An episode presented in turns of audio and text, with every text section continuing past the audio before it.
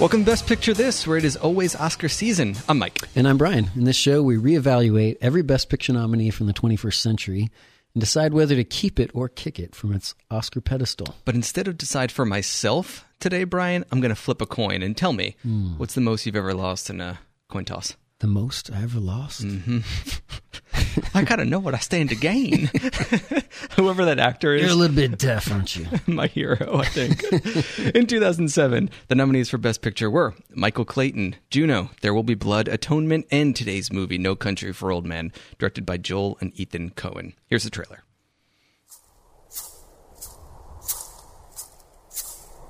Let me ask you something. What's the most you ever lost in a coin toss? Look, I need to know what I stand to win. Everything. Just call it friendo.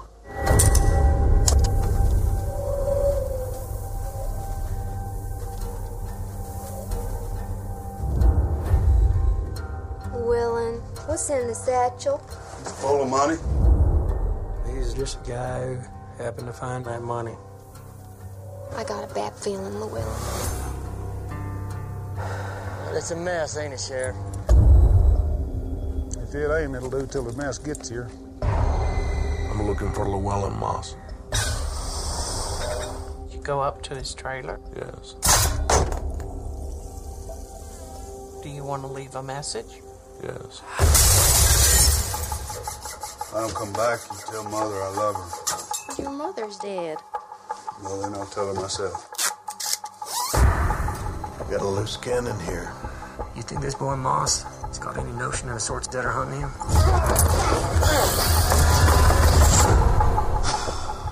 I don't know, he ought to. He's seen the same things I've seen, and it certainly made an impression on me. Just how dangerous is he? Compared to what? The bubonic plague?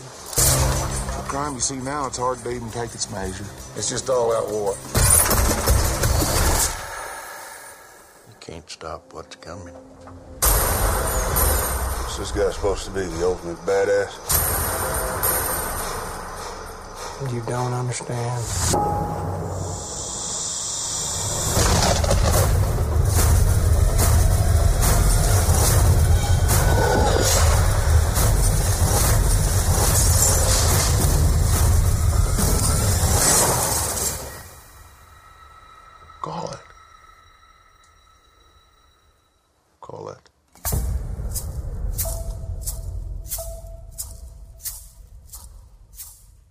We have to uh, cancel the show today, Mike, because I just want to go home and watch No Country for Old Men again.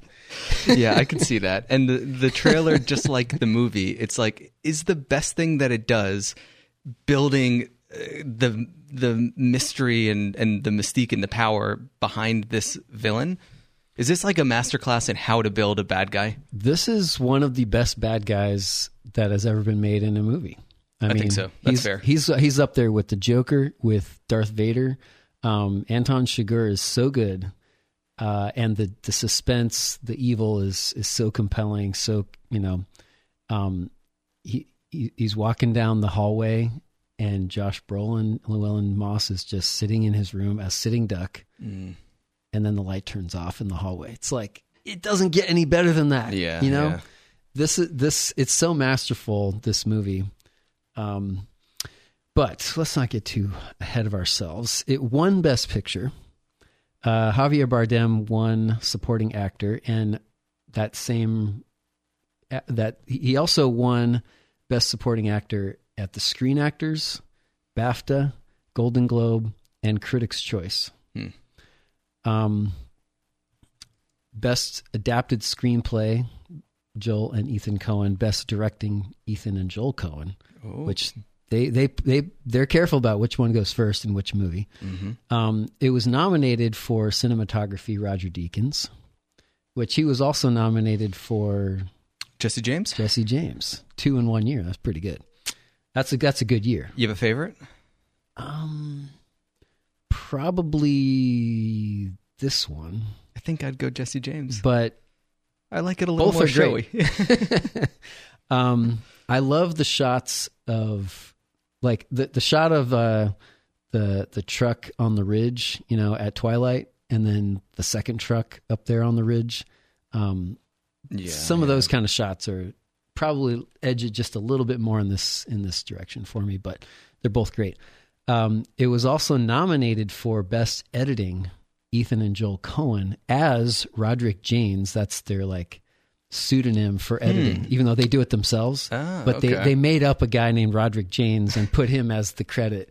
Um, Roderick, great dog name, I think. um, and it was nominated for sound mixing and editing. So while we're talking awards, real quick, we were kind of gushing about Casey Affleck and. Mm-hmm. Jesse James last episode. Bardem beats him He for does. for the supporting actor. Deserved? I don't think it's deserved, actually. I think Casey Affleck's is much more nuanced, and this is a little bit one tone, which usually, in my personal opinion, I like to see more variety in it. Yeah. But he does his one thing about as well as you can as as you can do it. Yeah, and obviously the performance helps build the character, but I think it might be an issue of this character is better than Robert yeah, that, Ford. That could be too. but maybe Affleck is his performance as Robert Ford is a little better than Bardem's yeah, as Chigurh. both I don't know. fantastic. but but yes, I, I totally agree with what you're saying. I think Cormac McCarthy, the novelist who wrote this book, deserves some of the credit for Javier Bardem's performance in a in an odd way. Um, it was made for 25 million and it made 171, so even better than Bug. even better ratio than Bug. Even better than Even better ratio. Coming up in the show, we'll do some questions, talk trivia, keep it or kick it, and maybe we'll get to what else you're watching. All right, so should we talk about the tweet? Yes. Kick it off? Absolutely. Okay, That's so- what my first question is about as well. So go ahead. Tell me about your infamous tweet that All right. So in our last episode, you mentioned having major problems, Major problems. with what I tweeted about this movie after rewatching it earlier Mm. this week. So I'm anxious to hear your thoughts. I'll read the tweet. Given the iconic villain, cat and mouse structure, and countless gunfights, I remembered Old Country, No Country for Old, Old Men being smart but fun actioner, a smart but fun actioner. I can't even get my own quotes right. Jeez, Terrible. On rewatch, wow, is it dour? No jokes, no score, no justice. It ends in quote, all that dark and all that cold. A little genre goes a long way. Are you going to sit there and tell me that this movie is not dour? you're going to tell me that there's no jokes in this movie? There are a couple jokes. It's so full of cartoonish humor. I wouldn't full say full. There's Okay. the one. Okay, go ahead. Okay. Tommy Lee Jones Mm-hmm. Has all kinds of kind of offbeat, deadpan lines. Yeah. And I don't have them all in front of me. But Wendell, his character, Mm-hmm. his his sidekick, totally cartoonish. That's- Unbe- that's true. unbelievably He is, he is. he's a non-realistic character. Yeah. He's a comic relief kind of guy. Mm-hmm. And um, The accent, he's kind of a little, a little dumb. We almost missed him. like that's good. so funny, and and you're so, it's so goofy. And they're Yeah. sitting down there like, "What do we do?" Call and say, "Looking for a man who just drank a glass of cold milk." Mm-hmm. You know, like that. They provide this comic relief um, throughout, even though.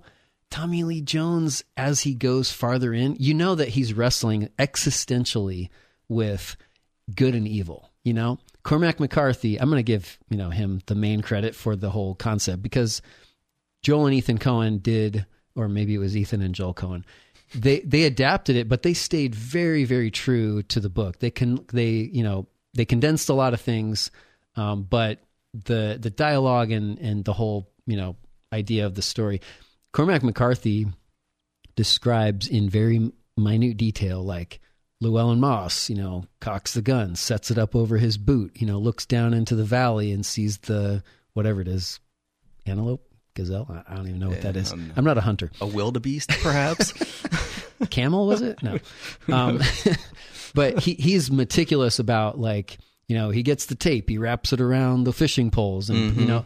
So I think Cormac McCarthy is kind of the genius behind this whole thing. Although the Coen Brothers made it into you know also a movie masterpiece, mm-hmm. but mm-hmm. um, this this whole idea like Tommy Lee Jones's character Sheriff Bell, he goes he does go so dark, and he's so like he's like you know god never in, in god never came into my life and he it ends on this really like scary spooky dream you know recount to his to his his wife so it definitely but it does both That's what's so so so brilliant about it.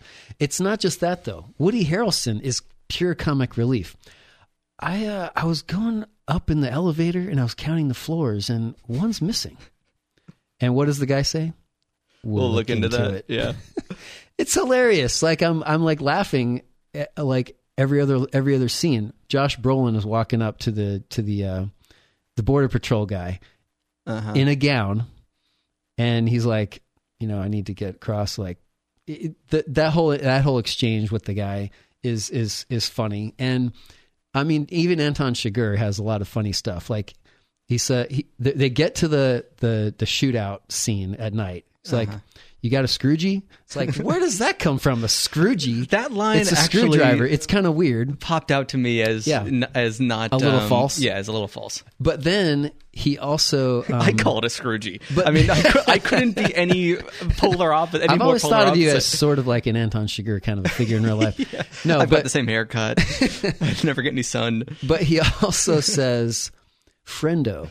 Yeah. That's one thing that kind of connects those two words a little bit to me. The whole cashew thing and like you're a little bit of deaf, aren't you, and all that stuff. Uh-huh. There's some humor there. Also, after he says, "Don't put it in your pocket," Yeah, yeah, yeah. it just becomes a coin, which it is. Yeah. That that look he has on his face, it's like jokey.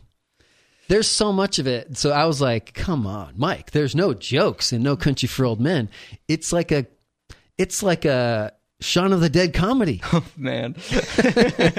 I will give it to you that there's more jokes than I gave it credit for. Yeah.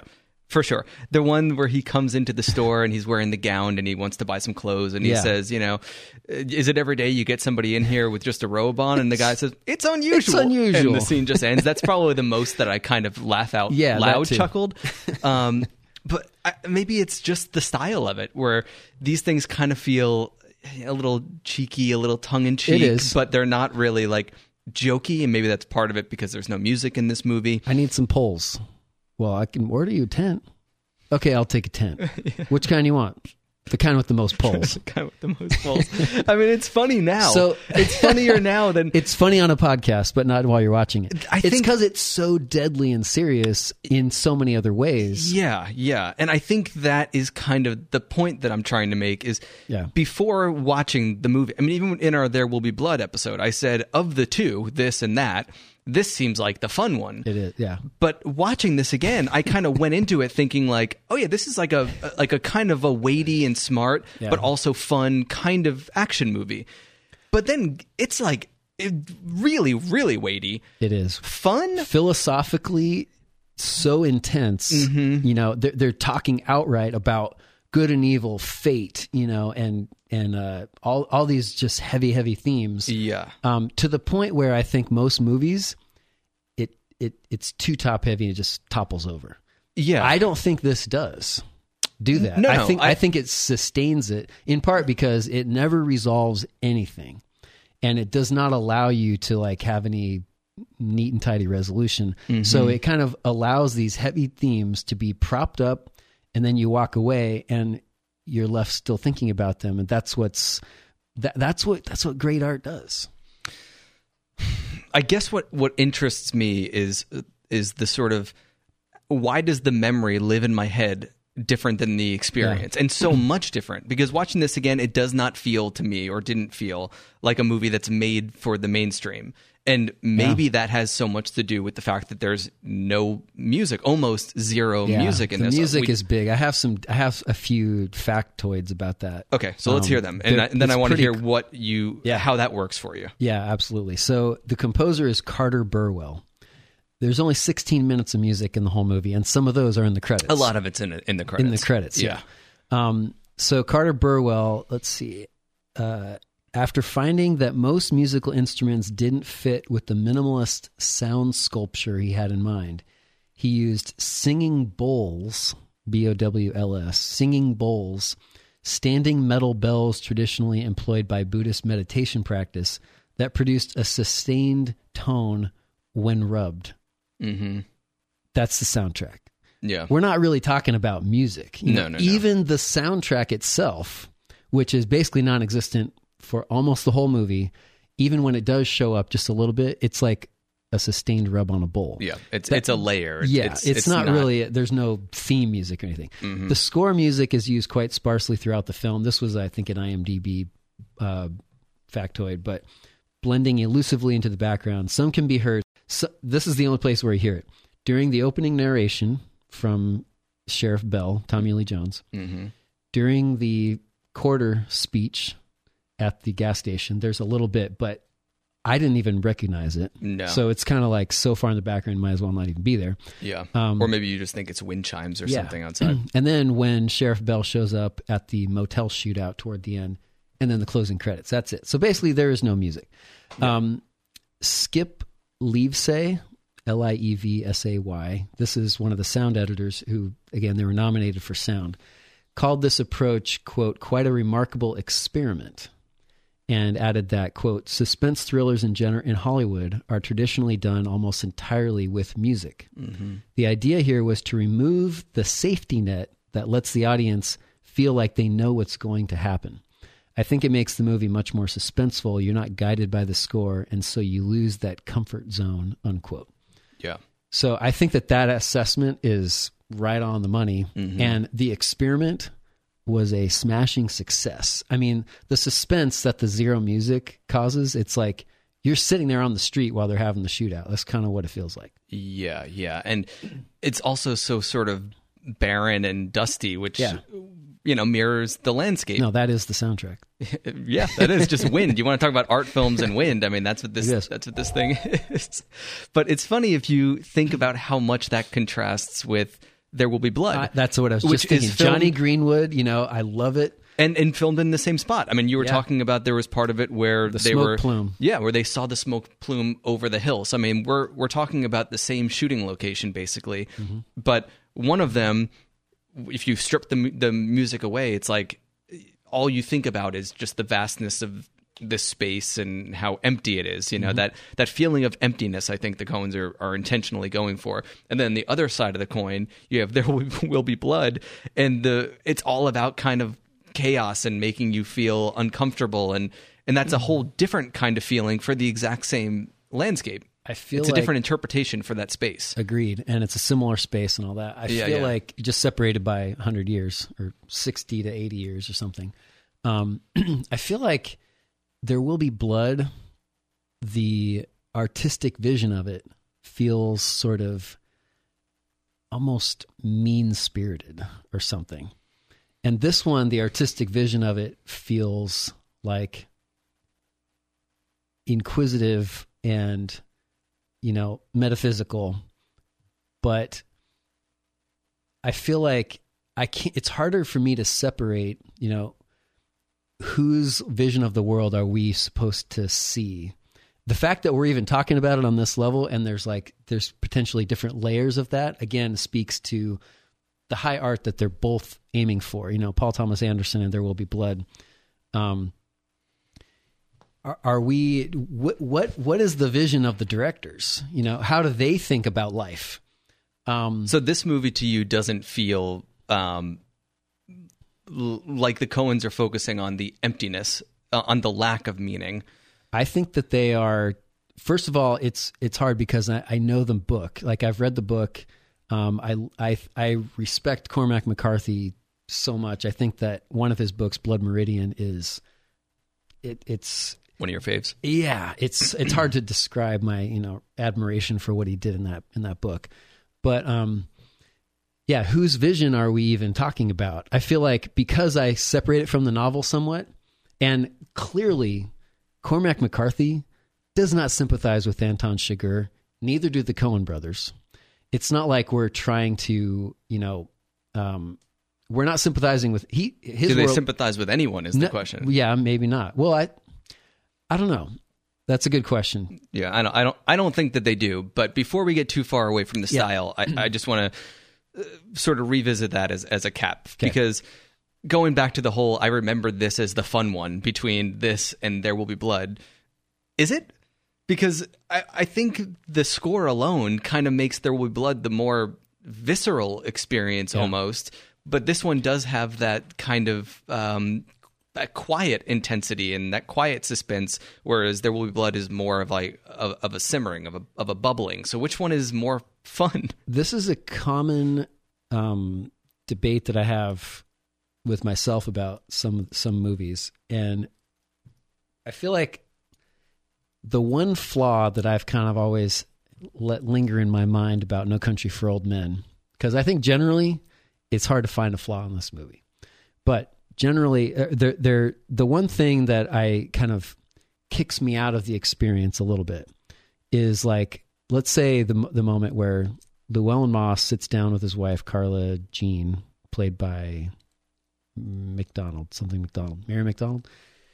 She, um, their their dialogue is a little bit to me feels a little scripted, a little cartoonish.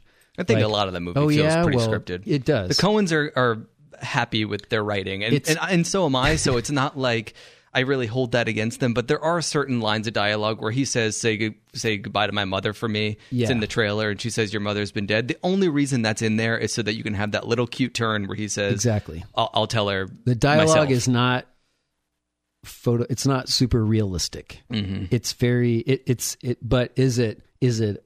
Does that mean that it is poor, or that it is flawed, or does that mean it is stylized? It's- and that's something that I think is always a question churning in my mind when I see that something that I think is is just doesn't quite hit right.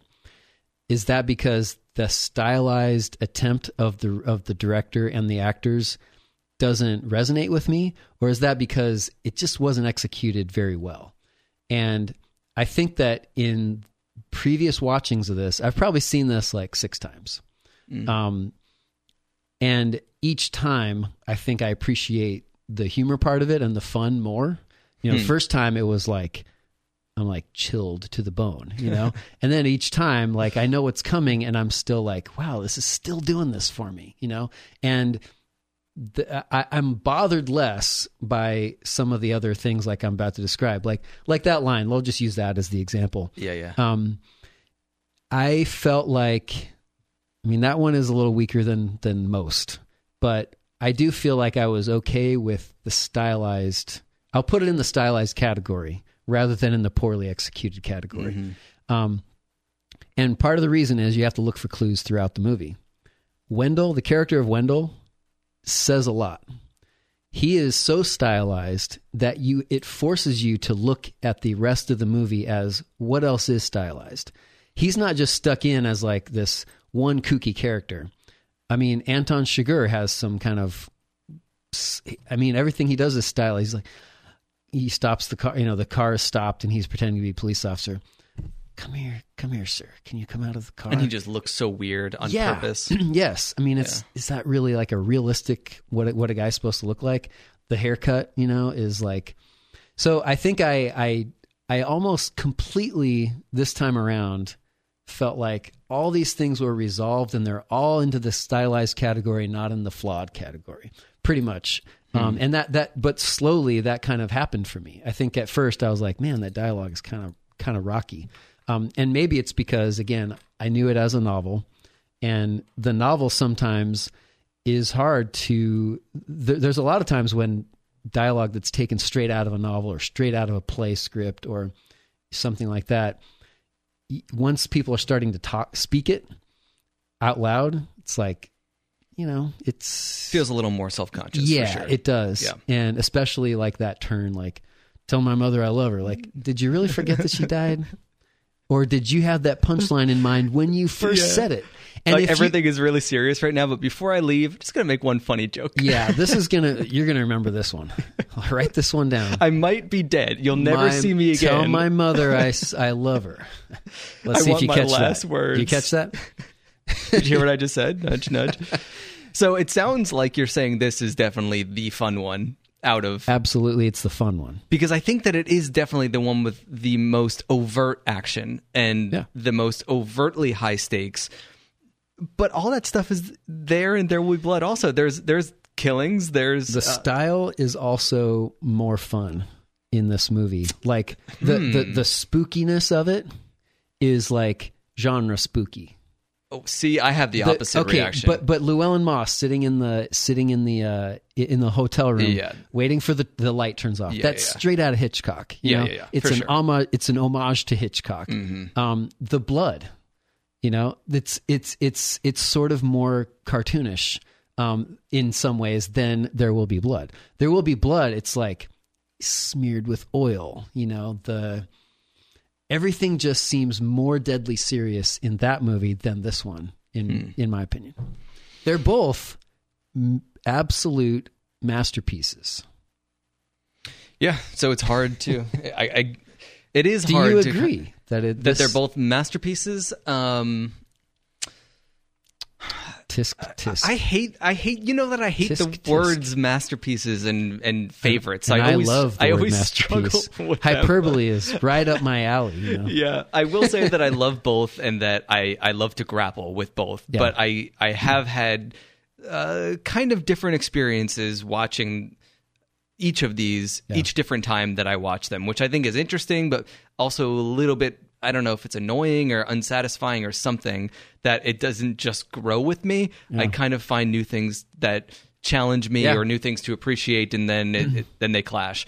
Another oh. fun, funny one: the mariachi band. Oh yeah. That's not in the novel. The Coen brothers that. added that in. Why did they do that? because they wanted a little more, another comic relief moment to kind of let the audience continue to sit through this extremely heavy philosophical, you know, Western shootout. Yeah. So we always kind of start with the style Uh-huh. and then we move into the meteor subtext. Okay, okay. So if you smoke all the complicated ideas down here, Mm-hmm. which I think, you know, there are ideas about randomness and chaos and free will, choice. Those are the big ones. Mm-hmm. Yep. If you smoke all of it down, is this movie basically just saying money is the root of all evil? Is that is that kind of the point? No, I think it's about chance. I, I, the last, I think the last time I watched this, it kind of occurred to me that um, the coin is a metaphor for the the the money satchel. Mm-hmm. You know, the this coin has been traveling around the world 22 years and it's landed right here. Mm-hmm. That's kind of what happened with the money. Um, can you escape it? You know, is it your destiny that it was there? Could you have walked away from it?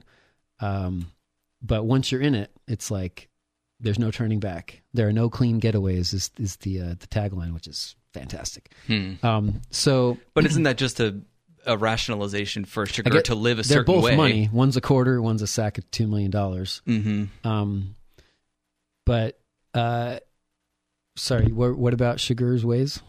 because he has this whole idea of you know the the, the coin has traveled all this years to to get to this moment so he kind of believes in fate as a way to justify his actions you know i'm going to flip this coin and if you're right you get to live if you're wrong so it's not me making the choice. Yeah. but as llewellyn's wife says in that last great scene with her mm-hmm. I'm not going to call it, you know, because it, the coin doesn't have any say with whether or not you kill me or not. It's your choice whether or not you kill me. Mm-hmm. So the money is kind of just a justification for everything that happens, and I, I kind of feel like the movie is arguing that that there is no fate, there is no meaning, there's pretty much nothing, and the only the thing that kind of gets in all of our way is when you take the shirt off your back for somebody else to do a good thing, like the little kid does in the last scene, and then money gets introduced into the equation, and now you're fighting with your friend over whose money it Yeah. belongs, you know, who who gets to keep that money. There are so many things like that in the movie. That's another thing that's so masterful about it. You know, the those kind of connections. Chigurh gets a shirt. Josh Brolin also shot, got a shirt from somebody. You know, the, these accidents of fate. You know, it, is there such a thing as an accident of fate, or is there some kind of controlling force? And Tom or uh, Sheriff Bell wants their. He kind of wants it to be about God. He was hoping God could come into his life. Yeah. And he said it never happened. And mm-hmm. his brother, who's there in the wheelchair, is kind of sort of chiding him for not, you know, for being so negative. And then the last scene, which is a great cut to black, you know, tremendous cut to black. But he's talking about that dream, you know, my father, and he just rode on ahead with that lamp on the on into all that dark and all that cold. But I mm-hmm. knew, I knew, I I knew that he was going to be there when I got there. There's something. It's not like there's you know a neat tidy redemption in the story at all, but that also made me feel like even though Tom is it Tom Bell? I think it's Tom Bell, or is it Ed Bell? I forget. But Sheriff Bell, Tommy Lee Jones, when he's um he's been struggling with he, he got he got to the point where he resigned. He couldn't handle it anymore. You know, he's also old enough. He's gonna re, gonna retire, but he's still kind of holding on to maybe there's something, maybe there's some meaning to my dream. Maybe there's an afterlife, and is there? Is that his answer? Cuts to black, and we don't really know. But I think it it invites those questions to still remain with you, and so I think that it it doesn't really. I don't know that there's a clear a clear uh, answer to that question, but Hmm. I do think it's interesting though that you're able to sort of mine some kind of hope out that's of this. That's what I do. That's who I am. I see zero. I see zero. And well, I, his father's going to be waiting for him at the other side. in his dream, in his imagination, his dad will be huddled making a tiny fire in the vast wilderness to try to ward off But all this dark and all this cold. He'll see his father. He'll see his father again someday. Does do you, why would they end the story with that with that dream? The fact that it's a dream, I- yes, I, I, is, I is almost interesting. think that it's because we want to believe that there that there's hope. So we tell ourselves these stories, we tell ourselves these dreams. But if you look at real life, the guys on the bridge are going to charge you five hundred dollars for their jacket, and then still try to get more money out of you. But when they're kids, and they're going to try to take your beer. they're going to try and take your beer. But when they're kids, they give it up for free. So it's like you start out idealistic Mm-hmm. and innocent and good, and then money and life and experience and cynicism get introduced into the equation. You get jaded, and then you become sort of a product of of this harsh environment, unless. I guess unless you're a Tommy Lee Jones type who is able to build build this attitude around himself that's kind of cool and calm, but also weirdly defeated. So Very- there's like a much so, there's yeah. a sense of humor in there, but also a sense of acceptance. His his his portrayal of this character that does all those things you just said is Mm-hmm. also, and the way that he's kind of stylized. He's he knows that his character is kind of the the the heart of the movie. It's it's it's the it's the the conscience of the movie. Is his his dialogue. Yeah. and the way that he plays it off as both stylized and so you know he he's so like He's great in this. And Yeah. his face is the best. I know. he has the best face. It's so craggy. and especially in a movie like this, like that world weariness that I was talking about is illustrated on his face is a map of all of like the heartache of the world. this year this year also um he starred in in the valley of elah did you ever see that I don't think so, but I saw that he was nominated for that. he he's he's The quite two westerns and yeah he's quite good in that in the valley of elah is a reference to uh um that's where david slew goliath in the valley of elah okay. and it doesn't reference it all you know besides that but um it's it's uh written i think well paul haggis either directed or wrote it or both i forget but um it's interesting that he might have been why I skipped it. i know Ooh. that's why i was tempted to skip it but i wanted to see all the best picture all, Yeah, the, all the yeah. actor nominees and so i was You did your homework. Yeah. That's good. Yeah. Admirable. Um, in all that dark and all that cold of 2007. There's a reason, despite despite reading seeing all the incredibly heinous, horrible crimes and the the the psychopaths that exist in Yeah. the world, the human spirit wants to find hope somewhere, and does it find it?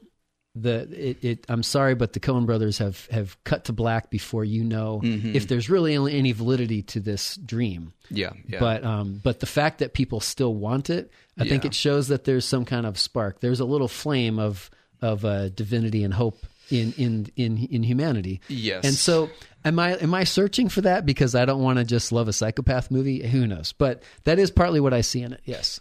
because with There Will, Will Be Blood, you call that more of a mean spirited movie.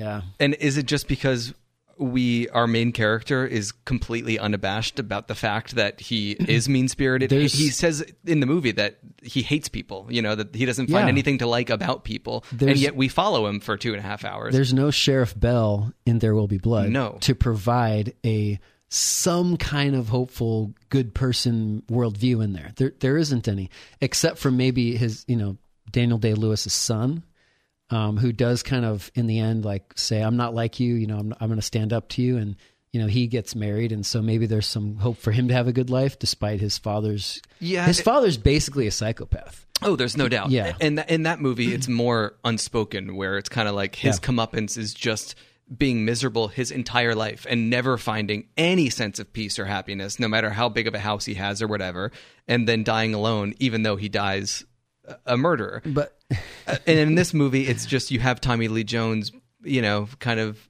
saying it in dialogue, you know, our sort of internal yearnings. But in There Will Be Blood, you don't have those words, but you Yeah. do you do sort of see it underneath in just the fact that the bad guy wins, but what does he win? uh, Daniel Day Lewis does, you know, adopt or foster at least, you know, pretend like it's his own child, the child whose father died in his own mind, and raises him. I think in a lot of ways wants what's best for him. Um, so there, there's a little bit of redemption for him that way. Then he rejects his son later, so it sees him as a competitor. um, but yet, I'm I'm smiling as I'm talking about this because watching Daniel Day Lewis act in that role is like I would I would sit down and watch that movie again right now, despite yeah. how bad it, how horrible, like so many things about it, about about the the, the wrenching you know nature of of what what Paul Thomas Anderson is trying to do to us as we're watching it. Um, I don't know that I, f- I feel like Paul Thomas Anderson is trying to disturb us more than the Coen brothers are. Yeah.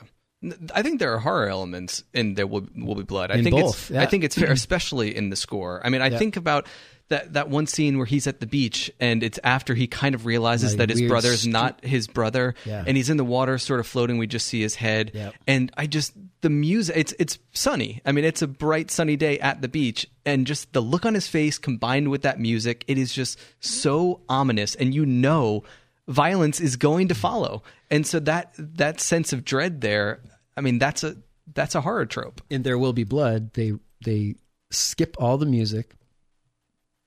No country, you mean? No, I'm sorry. Yeah, in No Country, they skip all the music, as though you might not be able to predict that there's going to be another killing.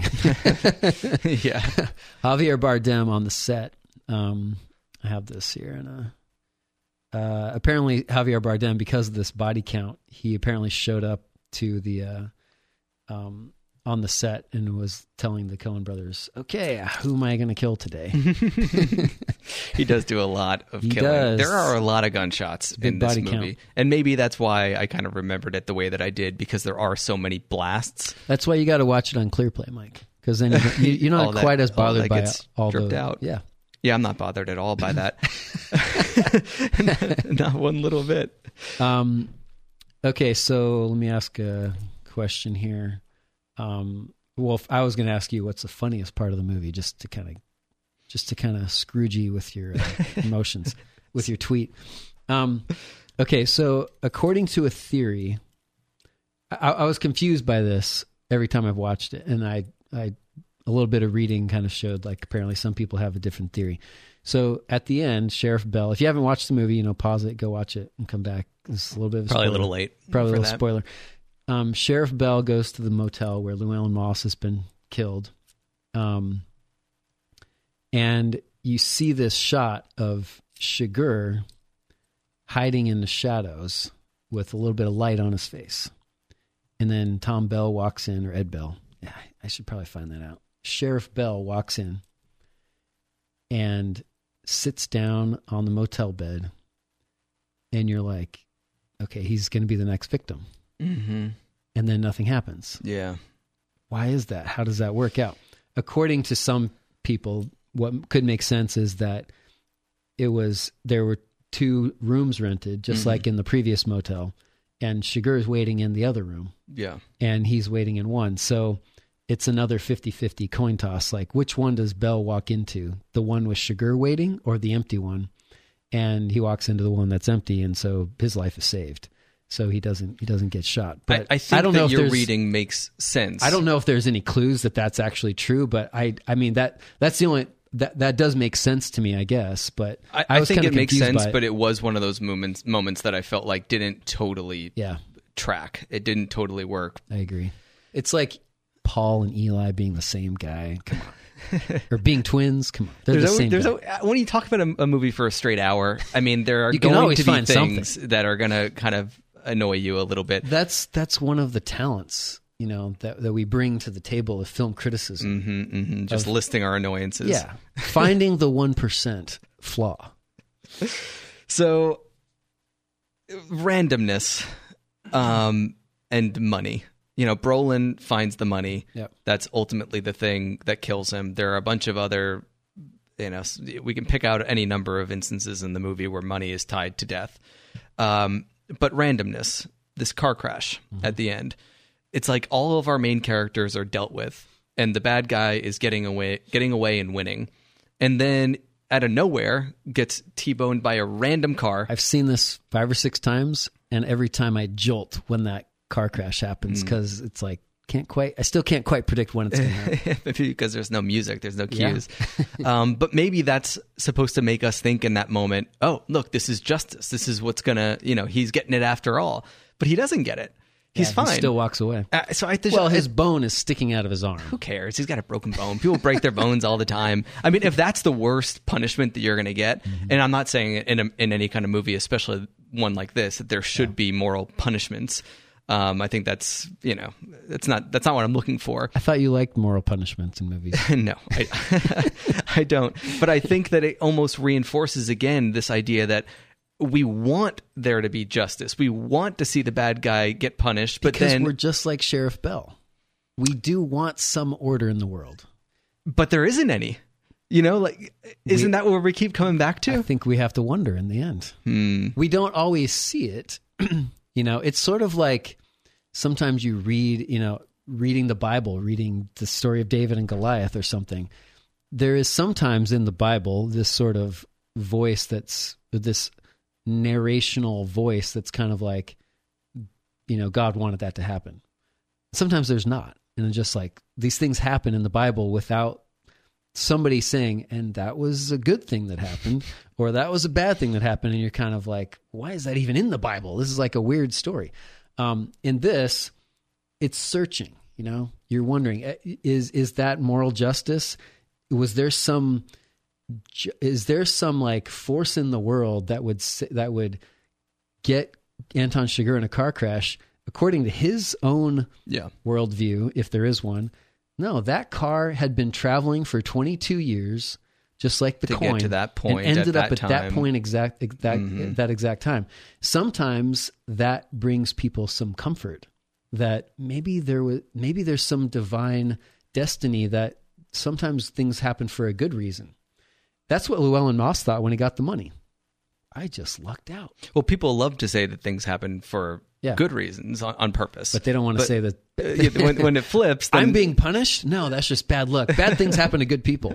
Um, but Llewell, is is money the root of evil? No, but greed is. You know, if if Llewellyn Moss would have would have just left the money there, like okay, this this satchel of money was caused ten people to be killed.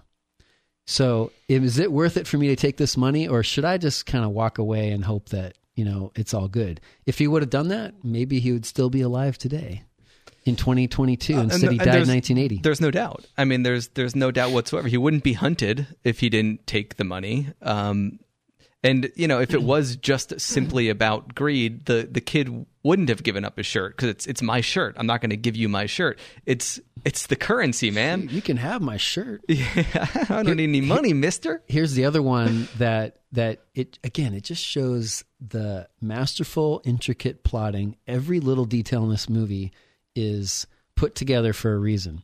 So why does Llewellyn Moss get into trouble? Where does it start? Where did that coin get put into circulation? Was it when he shot the animal and followed the blood tracks? Which, by the way, the blood splatters that are followed in multiple different times also great little connections. you know, who's the hunted, who's hunting. It's it's so perfect in that way. But was it when he fired the shot? Was it when he decided to follow the blood? Was it when he got the money, or was it in the middle of the night when he had he couldn't sleep? He's like, "All right, I'm going to go help the guy in the truck." He filled up the water. Mm-hmm. He knew it was probably a bad decision because he's going back into the lion's den, Yep. so to speak. But he was trying to be a good person Yeah. by bringing a parched mouth Mexican drug dealer who's dying in a truck a gallon of water. Mm-hmm. That was a good thing. Yeah. And yet, is that what eventually got him essentially punished and killed? See, I thought the same thing, but I've thought about this because I think that that is almost the one. If you're looking for a lesson, which I never am, again, but if you're looking for sort of a lesson, I think that that moment is is what saves him initially because he's out of the house and chased by those you know people in the trucks. So now he knows that he's hunted and he runs away. So that then that means that he's not in the trailer when Bardem comes and drinks his hmm. milk. The only reason he's not there is because he knows at that point that people are following him. Could be, yeah. So uh, it's like he does decide to do a good thing and he's kind of rewarded for it in that moment, but it's almost the only moment of redemption that I can see in in in this movie and I th- did- I just think it's interesting because we kind of go back and forth with I, I think our philosophical differences in just how we see the world because there's another movie I can't remember which one it is where somebody kills somebody else and gets away with it and you thought well he's going to be haunted by this guilt for the rest of his In the, life in the bedroom. in the bedroom. in the yeah. bedroom, yeah. yeah. And I'm like, no, he, he got away with it. You know, he's scot free. So this so is kind of a recurring you thing have, with us. You feel no remorse, and I do. You know, or you feel you feel no guilt for things, and I do. I feel guilt for things I didn't do. um, but another thing is, um, why does he want the money? Is it because he's like, Because he lives Wha- in a trailer and he's broke and, and he told his wife, she works at Walmart. "You are retired." mm-hmm. He wants his wife to have a good life. Oh, no. That's he like. loves his wife. this is like the Breaking Bad excuse. Everything I do, I do for my family. You do it because you want the money and it makes you feel powerful, and and the family is a nice excuse. You it makes you feel selfless. You I'm not stealing see- this money or killing these people for my own gain. I'm doing it for my family. but you don't see the look on his face like you think he loves his wife. I think he does. Yeah, he can love his wife and also be selfish and take the money at the same time because of selfish reasons. it's all it, everything is both in this movie. I, I think that's why it could be Yeah. debated and discussed endlessly, and I think that it works in that in that way. Sometimes, though, I don't know if you feel like because it doesn't seem to. Well, I mean, do you think that's a flaw that it continues? It's easy to go back and forth on it. Uh, On on what in particular? This this this morality that we're talking Yeah. about? Um, no, because I like I, the I see area, the I right? see the Coens as pretty definitively saying that there is no meaning Oh, in all of this. I, I, I think that the randomness is kind of their their, their philosophy here. I mean, Bardem is an agent of chaos. Yeah. and gets no punishment for it. He's the only one out of the group who survives in the end, even including the wife who did absolutely nothing wrong and is the most logical of the whole group and tells him straight up that your whole philosophy makes no sense.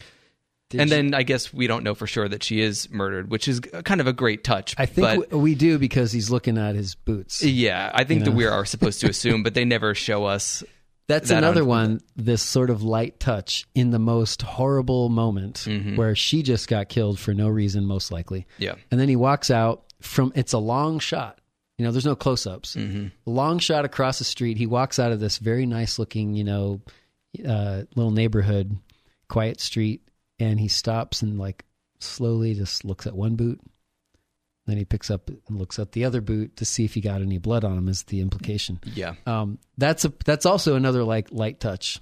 Weren't you laughing at that moment? I was busting up. Light touch. Oh, the blood, the blood on the boots. Hilarious. That's great. Um, so here's another question for you: Okay. the death of Llewellyn Moss. Mm-hmm. Satisfying to you? I- a problem? Haunting? I kind of love how they no sell it. How it's just like we follow this guy, and I think that it contributes to the randomness thing even Yeah. more. Yeah, that we definitely. follow this guy all movie long, and we we're supposed to be emotionally invested in his journey. We're even supposed to be pulling for him, and yet the movie doesn't even kind of give us that moment to know how he died, when he died, to see any of it. It's just kind of like Tommy Lee Jones walks into a building and just sees his body on the ground. And watching this time, because I hadn't seen this in You a really long time, him. I wondered if it was like a ploy. Like, Yeah. did he tell him to fake his death so that Bardem would stop searching for him? And then you mm. realize that no, that's that's not what's going on here. That storyline is just over Yeah. unceremoniously. Yeah. It's Da- kind of great. David Denby of the New Yorker criticized the way the Coens disposed of Llewellyn Moss. Here's what he said The Coens, however faithful to the book, cannot be forgiven for disposing of Llewellyn so casually. I think that's really interesting. To sh- I think that shows that David Denby is so invested in this character that he's like upset. And this is a man searching for meaning in the, The- world and in this movie. Yeah. And the fact that the movie is basically telling him, uh, we're not no going to give it to you because sometimes that doesn't happen in real life. He's just gone now. After watching, he, David Denby goes on, after watching this foolhardy but physically gifted and decent guy, is he decent? Probably. Physically gifted. I don't know about. I don't know why he said that. He's a That's funny. veteran, I guess. He knows how to handle a gun. Maybe Es- he escaped so many traps. We have a great deal invested in him, in him emotionally, and yet he's eliminated off camera by some unknown Mexicans. He doesn't get the dignity. Unknown Mexicans. he well they're not characters you know they just the only thing you see in them is that they have zip, zipped out of the parking lot you know barely hanging on to the side of it he doesn't get the dignity of a death scene that's what D- denby is criticizing the compressed their natural jauntiness they have become orderly disciplined masters of chaos but one still has the feeling that out there on the road from nowhere to nowhere they are rooting for it rather than against it unquote. So he's saying that the coen brothers are saying isn't this chaos so fun? Like we're just going to rub it into the nose of everybody that there's no there's no morality in the world. Um, so he he seems to agree with you and then says the coen brothers are bad for doing that. You're saying they're great for doing that. I'm saying they don't even realize the order that they're allowing to remain in the story. And is it even them this is cormac mccarthy's No, it's philosophy It's, who's it's doing them. this I mean, this is They their could have- movie. they could have done this a million have. different ways, and they chose to do it on off screen, unceremoniously. That They is a choice. It is. They stayed true to Cormac McCarthy too, which you know he's he's he's a great master as well. And I know that the Coens are they're kind of criti- criticized sometimes for being cynical and, and arguably sort of Yeah. hating some of their characters or Nihil- not really nihilistic? respecting them. Nihilistic, yeah, for sure. Yeah. Um, but I think that it's interesting as a critic to get so worked up for not getting something that you expect from a movie and not be crediting the movie for knowing what you expect and then withholding it in order to manipulate you. That's all that's what this is all about is manipulation. I totally agree with you. I sympathize with what David Denby's saying because that's you know, but I guess I, I I guess I separate it, and I I like to think that most of us are kind of like Sheriff Bell. We are shocked, horrified by the lack of remorse and, and empathy that you see in some of these criminals, like Anton Chigurh. You can't make sense of him, you know, and that's that's really sad and horrifying. Um, that th- there's some morality in that, you know. It, that that means that we understand as human beings that there is such a thing as right and wrong. That it's not good to go out and just randomly kill people just for the sake of getting money. Um, he he is a moral voice in the in the story, and he's being discouraged and disheartened. But I think that we can see that I, I we sympathize with him. You know, whether we also just say, "Yeah, that's exactly how it is," or whether we think, "I wish that he could see a little more of the good that maybe I can see," because I don't live in a world like this movie. I'm not surround. I don't. I've never been chased by a psychopath, and No? I've never. no, I never have. I want to talk about the title very, very briefly before we Ah. wrap up. The title. So for old men, so this movie obviously is kind of having a conversation with the past. So are we sort of to believe that it's saying nowadays, modern times, things are getting worse?